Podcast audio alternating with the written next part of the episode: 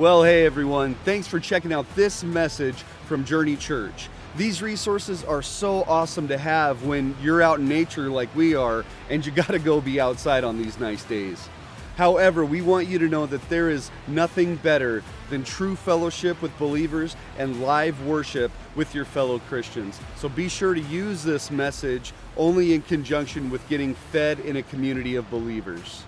Hey, we also want you to get connected with us, so be sure to text the word connect to 307 271 9160 so that you can stay in the loop with everything happening at Journey Church and get notifications about upcoming events.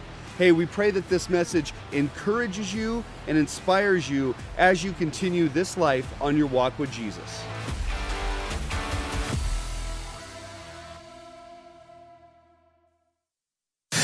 It's going to be a, a good time here in the service. We've already had a great time of worship. And after we get through the message today, we're going to have a time of baptisms. And that's exciting in the life of the church. If you are one of those that is getting baptized, you can get ready anytime during the message now if you'd like to, and then sit and be a part of the message. I'm going to try to keep it a little bit shorter so that we can have the emphasis and the focus on the baptisms, though I'm not always great at keeping things uh, nice and short when it comes to the message. I'm going to try my best here today. If you are have been with us for a long time, you know that we have been in a series of messages covering the book of Ephesians called "Sit, Walk, and Stand," and we've been almost uh, well, I don't know how many months now, eight or nine months that we have been covering the book of Ephesians. We have now found our way to the final section on the section of standing. If you're with us for the first time, if you want to check out that series, they're available on our website.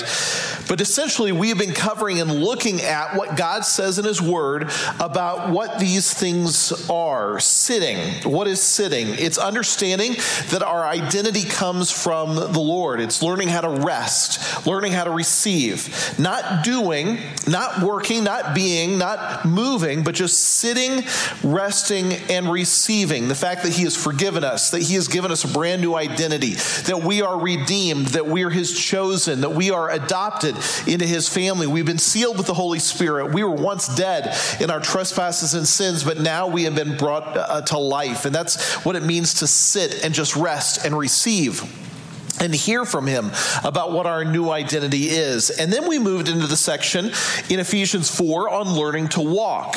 Walking is about how do I live out my life? How do I live this faith out in the way that I go about just being a part of the world? How can I walk worthy of God when it comes to every aspect of my life? And then Paul finishes it all off with learning to stand. Stand. Why do we stand? Well, we stand firmly because of a warfare that is coming our way. Let's look together at Ephesians chapter 6. We're going to read through verses 10 through 20, but we're only going to cover the first couple of verses here in our time together this morning. It's really an introduction to the spiritual warfare aspect. In fact, we're going to spend five weeks where we are looking at what the Bible says about spiritual warfare. There's a lot of misteachings out there today when it comes to spiritual warfare. I'm not concerned about what other people say it is. I just want to know what does the Bible say and and how can we best get ourselves in alignment with what the Bible says about spiritual warfare. Let's look together. If you have a Bible, you can follow along, or the words will be on the screen. We're going to start in Ephesians chapter 6, verses 10 through 20. Here's what it says Paul writes this Finally, Again, this is the last thought that he is going to leave us with. Finally, be strong in the Lord and in his mighty power. Put on the full armor of God so that you are able to stand against the schemes of the devil. For our struggle is not against flesh and blood, but against the rulers, against the powers, against the worldly forces of this darkness, and against the spiritual forces of wickedness in the heavenly places. Therefore, take up the full armor of God, so that you may be able to resist when the times are evil and after you have done everything, to stand firm. Stand firm then. Buckle the belt of truth around your waist and put on the breastplate of righteousness. Strap up your feet in readiness with the good news of peace of shalom. Above all, take up the shield of faith with which you will be able to extinguish all of the flaming arrows of the evil one. And take the helmet of salvation and the sword of the Spirit, which is the word of God. Pray in the Spirit, in the Ruach, on every occasion, with all kinds of prayers and requests. With this in mind, keep alert with perseverance and supplication for all of your brothers and sisters, all of the saints, all of the holy ones, all of the Kedoshim. And pray, Paul says, for me when I open my mouth to make known with boldness the mystery of the good news, for which I am an ambassador in chains. Pray that I may speak boldly the way I should. Today, the title is Learning to Stand Spiritual Warfare, Part 1. Let's pray as we begin. Father, we are living in days that are evil. We are living in a world that is moving quickly away from any knowledge of you. We are living in times, Lord, that are perilous, times that are discouraging, times that are dangerous in many ways. Lord, we are facing a battle for our community, our culture, our nation, and this world. There are two kingdoms at play the kingdom of light and the kingdom of darkness. And Lord, we want to be in the kingdom of light. We want to be following you every step of the way. Lord, help us to not be surprised when problems occur and trials come our way and hardships happen. Help us to be firmly committed to you in the midst of all of it. Help us, Lord, to lean into you and to trust you and to walk with you and never lose hold of you no matter what comes our way. Father, as we talk about spiritual warfare over these next several weeks, bless this time.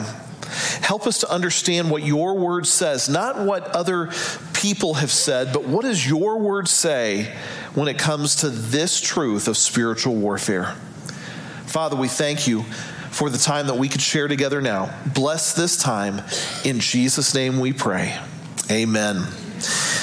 Well, we are talking again about this idea of spiritual warfare, and I'm going to cover three little points today. We're going to put the most emphasis on the first point. We're going to cover the first two verses that Paul talks about in Ephesians 6, starting in verse 10, about the idea of spiritual warfare. This is kind of a contextual uh, message where we're going to cover the context. We're going to look at what the basis is, kind of an introduction to more that we're going to get in in the future. Let's look at this idea. We're going to look at point number one, and that is this strength for life comes from being in the Lord. That's where strength comes from, being in the Lord. Here's what Paul says, and I want you to note if you're a, a, circler in your Bible, circle these words and this idea here today. Paul says this finally, be strong in the Lord and in his mighty power. Be strong in the Lord and in his mighty power. What does this mean? How does this concept work? God wants us to be strong in him, in his power. Many people feel like Christianity and Jesus in particular is simply an add on I'll live my life and I'll add Jesus into the mix. I can go and do my life and live however I want to and be whatever I want to be. And Jesus is the add on, He's the tag along. If you've ever seen the, the little bumper sticker that says, Jesus is my co pilot, that's really a misnomer because that's not how life works. Jesus is not the passenger to my vehicle, He is not the co pilot when I'm piloting the plane. In fact, in reality, Jesus is the plane and I am sitting in it. I'm in the plane and the plane is doing the work and I am just navigating. Many of you know that I, I, uh, I, I, have a fascination of flying. I got my pilot's license a while back and love to go out and fly. Um, it's a hobby that I have. It's just, it's something that I really, really enjoy. Every time I get into the plane and every time I'm going to go for a flight, I have a checklist that I have to follow. Number one on my checklist, that's not on every pilot's checklist, but it is on mine, is pray. That's number one. It's also number one on my wife's checklist when it comes to me going out and flying. She is praying fervently. So much so that there are a lot of times that I will go fly and not tell her that I'm going out to go fly so as not to worry her. I come to the realization, though, that the plane I have no control over the fact if the engine is going to run, if there's going to be a problem. I have no control over that. It is completely God who is in control. He is not sitting there as my co pilot as if I'm flying the plane and a problem occurs and I say, okay, Jesus, you take it. Jesus, take the wheel. No. Jesus, you're the plane. Please keep it in the air. That's the way it works. Jesus is not an add on, He is the thing strength is not an add on. It doesn't come from me just living my life saying, Jesus, just tag along. I have strength because I find myself in the Lord. My life is hidden in Him. He is the controller, the director. He is the seer of life, and I am just hiding my life in His. My life is completely gone, and it is Christ alone. That's what Paul is saying. Finally, be strong in the Lord and in his mighty power. Now, the word um, mighty power. The word for might is the word in Greek iskos, and it means simply ability, force, strength, might. The word power is the word kratos, and it means the same thing power, strength, force, might. In biblical times, in that language, they did not have a lot of adjectives there were not a lot of descriptive words. So they would use words twice in order to really emphasize the word. That's why we have the song that we sang last Holy, Holy, Holy. Now, that comes right out of a biblical phrase. And it's because they did not have adjectives to describe, they would use it three times to say, This is how holy God is. He is three times holy. Same thing with the mighty power. His mighty power is everything we need. There's been a fascination in our culture for probably the past 20 years or so with superheroes. And there's always a secret behind a superhero's strength. For example, Spider Man. The reason Spider Man could shoot webs, the reason he could climb walls, the reason he was super strong is because he was bit by a radioactive spider. How awesome would that be if that were a real possibility that that could happen? But that's the secret behind Spider Man's strength. Captain America, another famous superhero, he was injected with a serum. And that serum, that super soldier serum, was the reason behind his super strength. You had somebody like the Hulk. The Hulk's power was because he was um, he was radiated by gamma rays, and that created the strength that the Hulk had. For the Christian, you have a secret strength, and that is Jesus in you, you in Jesus. He is the strength to your life. Now, the way that I would describe it would be this, and I've used this analogy before, but it's an awesome one, I think, and so I'll use it again. I have a drill, I have a battery. The drill is completely useless without the battery. You could put a drill bit in, you could put a screwdriver bit in the drill, but if you don't have a battery, you're going to find yourself with a useless tool. Guys, you ever had a dead battery and you have got a little screwdriver bit, you're trying to put a screw into the wall and your battery dies, and so you start doing this number with the drill? We've all done that. The drill is useless unless you connect it to a battery source. And once you connect this to a battery source, now it can function the way it's intended to function. Without the battery, I could pull the trigger as much as I want and absolutely nothing is going to happen. But as soon as I put a battery source in it, now it has the power to be able to do what it needs to do, to be the tool that it needs to be in life. In the same way, God becomes the battery. He becomes the source. And without Him, apart from Him, the Word tells us you can do nothing. Nothing can be accomplished without Him. So the Bible talks a lot about this concept of being in the Lord. Look at some of these verses. In Second Corinthians, Paul writes this Therefore, if anyone is in Messiah, that's Christ. Christ and Messiah, the same words. Christ, Christos, Messiah. If you are in Messiah, you are a new creation. If you're not in Messiah, you're not a new creation. The old things have passed away if you're in Messiah, but if you're not in Messiah, the old things have not passed away all things have become new if you're in Messiah, but if you're not in Messiah, nothing has become new. You may think, well, why do I keep struggling with the same thing over and over again? How come I can't get rid of all the old stuff? Well, are you really in Messiah? Because if you're in Him, the old has passed. You have become new. All things have become new. In Romans, Paul says it this way Therefore, there is now no condemnation for those who are in Messiah Yeshua Christ Jesus. For the law of the Spirit of life in Messiah Yeshua has set you free from the law of sin and death. It's for those who are in Christ. When you're in Christ, you have power. When you're in Christ, you have strength. When you're in Christ, you've been set free. When you're in Christ, there's no condemnation. In Colossians, Paul says, God chose to make known to them this glorious mystery regarding the Gentiles, which is Messiah in you, the hope of glory. In 1 Corinthians, he says, For as in Adam all die, so in Messiah will all be made alive. In Philippians 4:13 then he says if you are in Christ well I can then do all things through Messiah who strengthens me. So here's the question How can I become in Jesus, in Christ? Well, number one, I have a relationship with Him. I've said, Jesus, come into my life. I need a relationship with you. I need to be forgiven. I need you in my life. I need you to be the battery.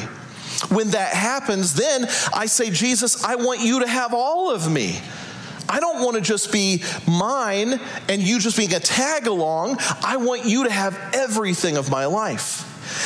When that happens, now I want to be in His Word every day, prayer every day, small groups, Bible studies, listening to messages, because all of that is going to help me to continue to be in Christ. When I have Christ in me, then I can fight the battle.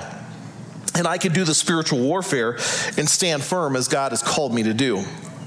When I'm in Jesus, I can then say to the devil, you are not strong enough. You can't get to me because to get to me, you have to go through Christ, and you can't do that. I remember being a kid, I was in the fifth grade. My parents had just moved here to Gillette. I moved here with them, obviously, and went through elementary school, went through junior high, went through high school, moved away, came back in 2005 to this area. When I was in the fifth grade and we had just moved here, there was a kid in my class who just did not like me. And I don't know why, because I am about the most likable person you could ever meet. So I don't know why that would be the case. I don't know why. But he was just offended at me.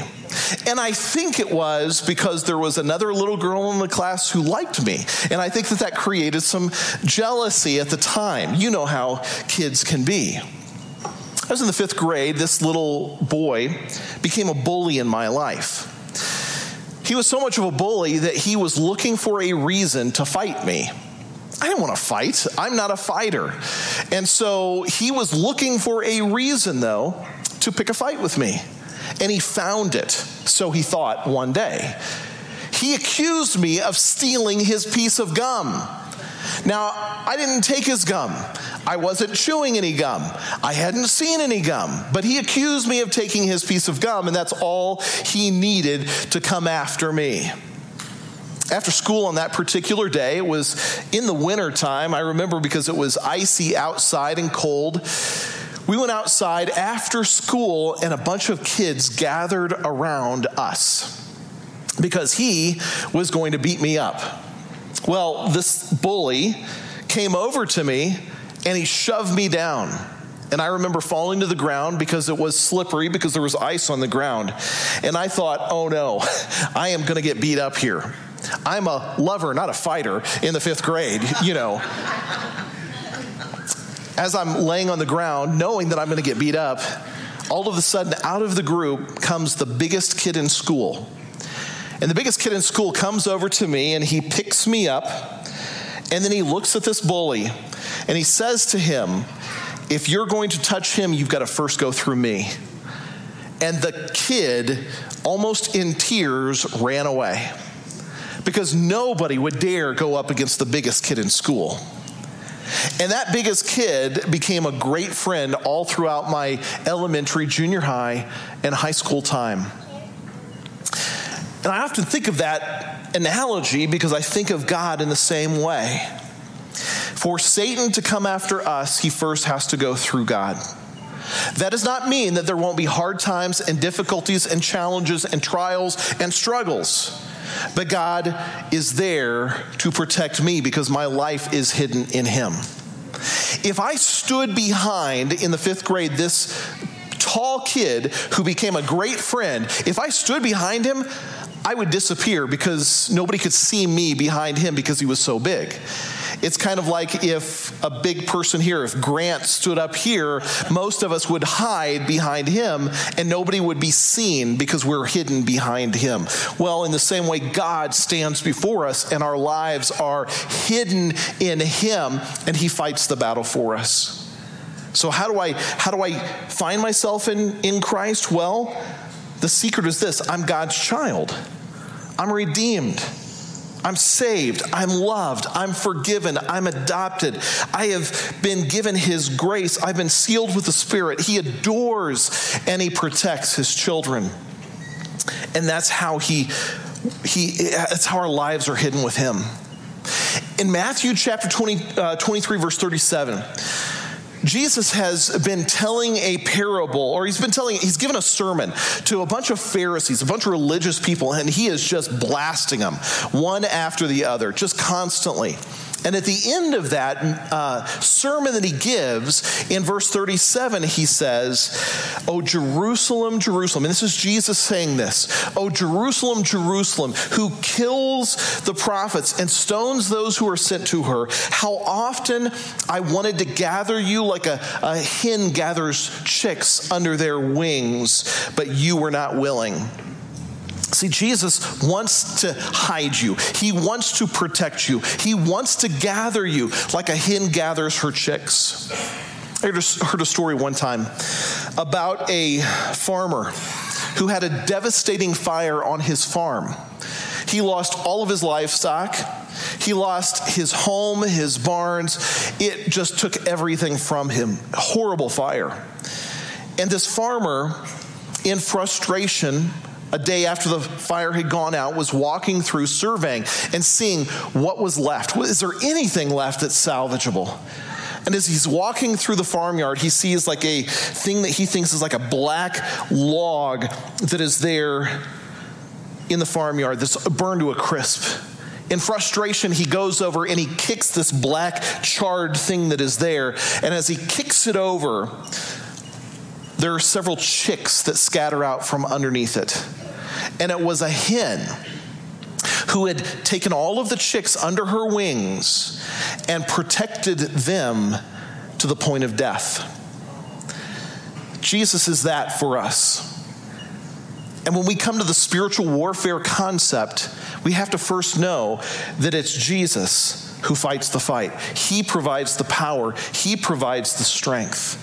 It's not that He's an add on or a tag along, He is it and I find my life hidden in Him.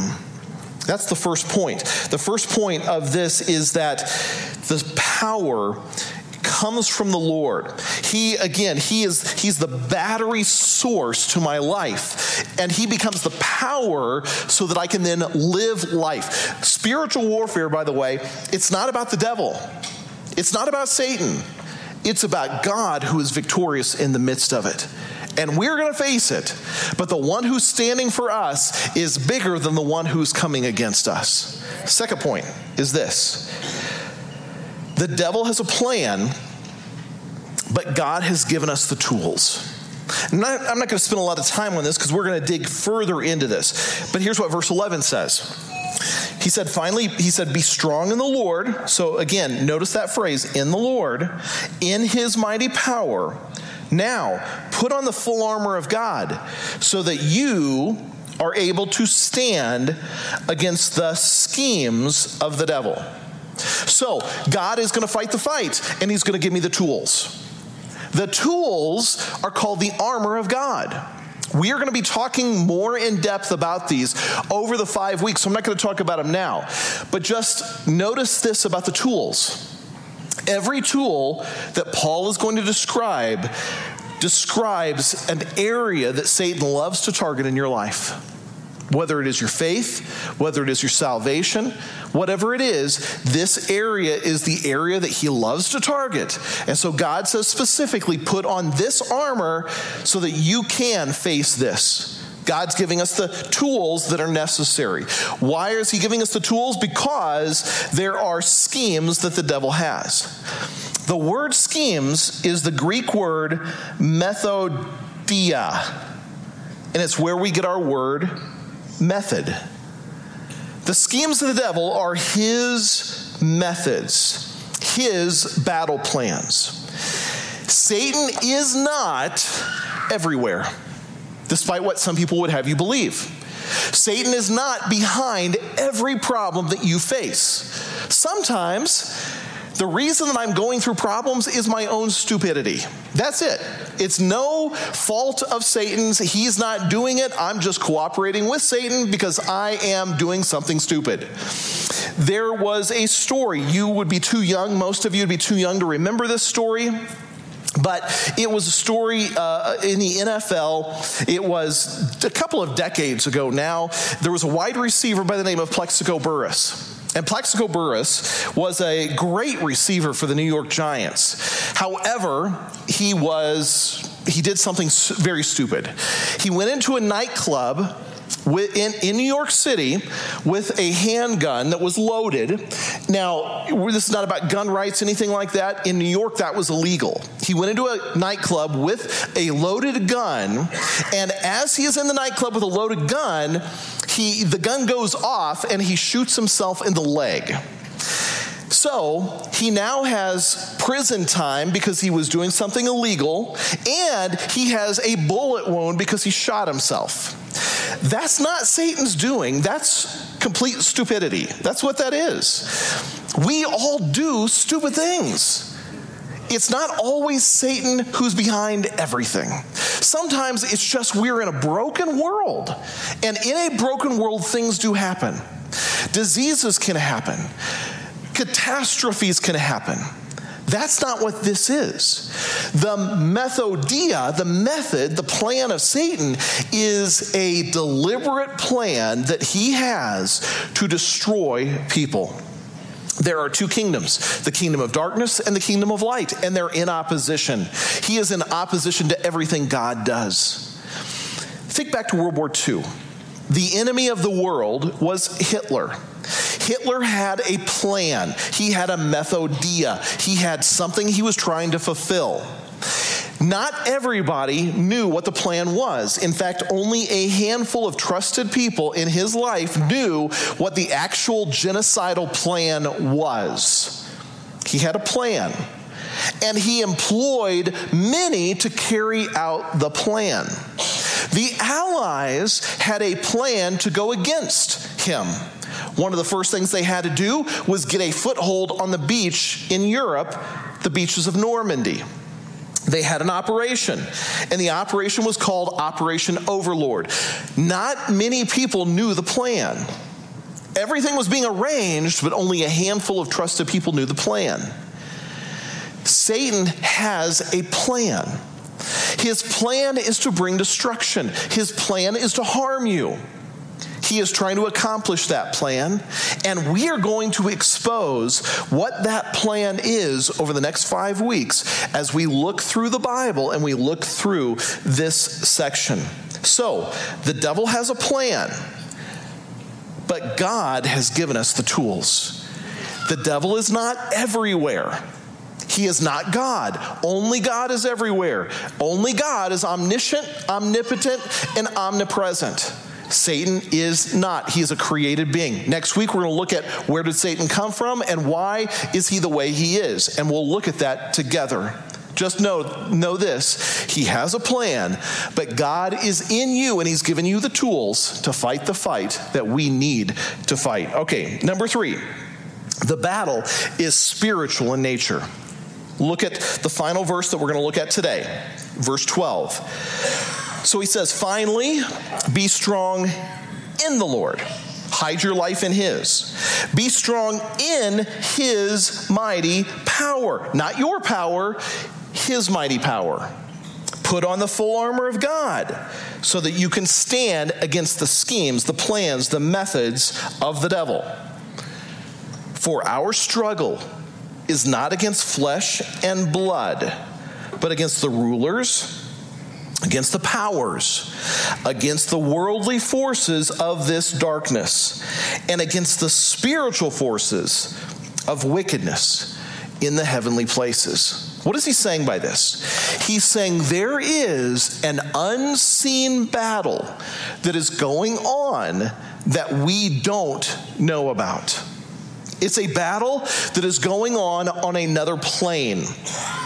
It's a battle against the worldly forces of darkness, the spiritual forces of wickedness. If you are paying any attention to the way our culture is going, you will notice that it is getting more and more wicked. It is getting further and further away from God and His truth. That should not surprise you because there is a battle that is going on behind closed doors.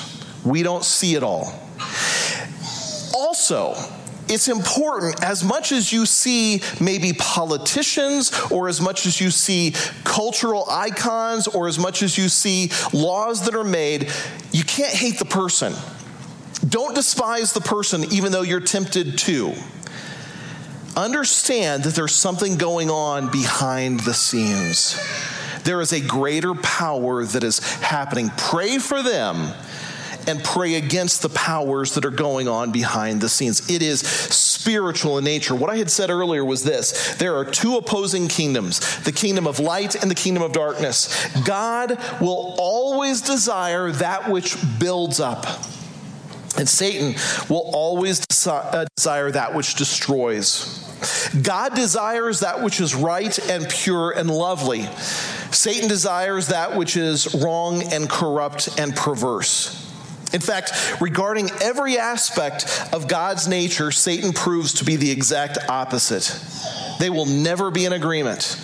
Their wills, their desires, and their actions remain in a perpetual state of conflict. The wills of God and Satan are so diametrically opposed that warfare best describes the irreconcilable differences that they have. Each one, God and Satan, has followers. And those followers reflect the natures of the ones whom they serve. In our world, where whenever the desires of God and the followers and his followers come in conflict with the desires of Satan and his followers, spiritual warfare occurs. So, what is the key for all of this battle that we are going to face and we are going to be talking about? Well, the key is being found in Christ. And that's the step that each person needs to make sure that they have taken. How can I be found in Christ? Well, I need to receive Him, accept Him, ask Him to come into my life. See, not everybody does that. Not everybody understands that. Not everybody wants to do that. But step number one for all of us is this Jesus, I need you. I am sorry for what I have done. I am sorry for the mess I've made of my life. I'm sorry for the sins that I have committed. Jesus, I need you to come into my life. I need you to forgive me. I need you to save me. I need a new purpose in my life. When you make that decision, now you are in Christ.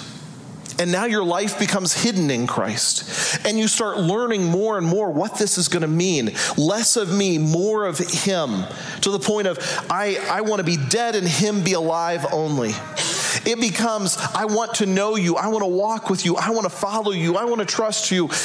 I want my life to be hidden in you and behind you. When you make that decision, your life is in Christ. And you have the foundation now to be able to fight the fight that is coming before you. Some of you have a fight, it's in your home. Your marriage is at risk. You're fighting for your marriage. Your marriage is a mess. How do I fix my marriage? I want to be in Christ. And I'm as I'm in Christ, my marriage can be worked upon. Your family is at risk. How do we fix our family? Family, we've got to be in Christ. We've got to pray for each other. We've got to help each other and our marriage can be fought for. When I am in Christ, I have the foundation to be able to follow him. I want to close with these words out of Philippians chapter 3, verses 7 through 9. Paul writes this He says, Whatever things were gained to me, like the fame and the money and the power and the influence and the toys, I consider all of these a loss for the sake of Jesus. More than that, I consider all things to be loss in the value of just knowing Christ Jesus as my Lord. Because of him, I have suffered the loss of all things, and I consider them garbage in order that I might just gain Jesus and I might be found in him not righteousness of my own, but righteousness from him. May we be like Paul, who simply says this I just want to be found in Jesus. Nothing else. That's what matters. As we go into this time of baptism, this is a perfect example of this. Baptism does not save a person. There is nothing magical and miraculous about this water. It is not some magical holy water that you get into and you come out of, poof, you're great. This is a symbol of what Jesus has already done in your heart. Because when you accept Him in your heart, He cleanses you and makes you brand new. When you're in Christ, you're a new creation. And baptism is the outward symbol, the confession before everybody of what Jesus has done in me. So as we go into baptisms, remember the key is being found in Christ. Let's pray. Father God, we want to be in you. We can't fight the battle in this world, the battle in our society, the battle in our homes, the battle in this culture, the battle in this world. We can't fight it without you. We need to be in you, Jesus. As we are in you, you have the ability to set us free, to protect us, and to help us. I pray, Lord Jesus, that you would watch over us. I pray for those in this room who've never accepted you and followed you and given their heart to you, that this would be the day where they say, Yes, Jesus, I desperately need you. Lord, as we go into this time of baptism, make this a special moment, a holy moment, a God moment. Help us to cheer one another on and to celebrate this together. Lord, I, I pray that you would be here now and help us in this time. We thank you, we praise you, we love you in Jesus' name. Amen. Thanks so much for checking out that message from Journey Church. We pray that it inspired you to trust the Lord to treasure people, and to transform our world with the saving gospel message of Jesus Christ. If God is leading you to give to this ministry, be sure to head over to journeychurchgillette.com and hit the give icon in the bottom right hand corner. Your generous contributions allow us to continue making content like this week after week. So thank you for your generosity so that we can keep spreading the message of Jesus Christ all over the internet. Hey, God bless you guys, and thanks for listening to this message.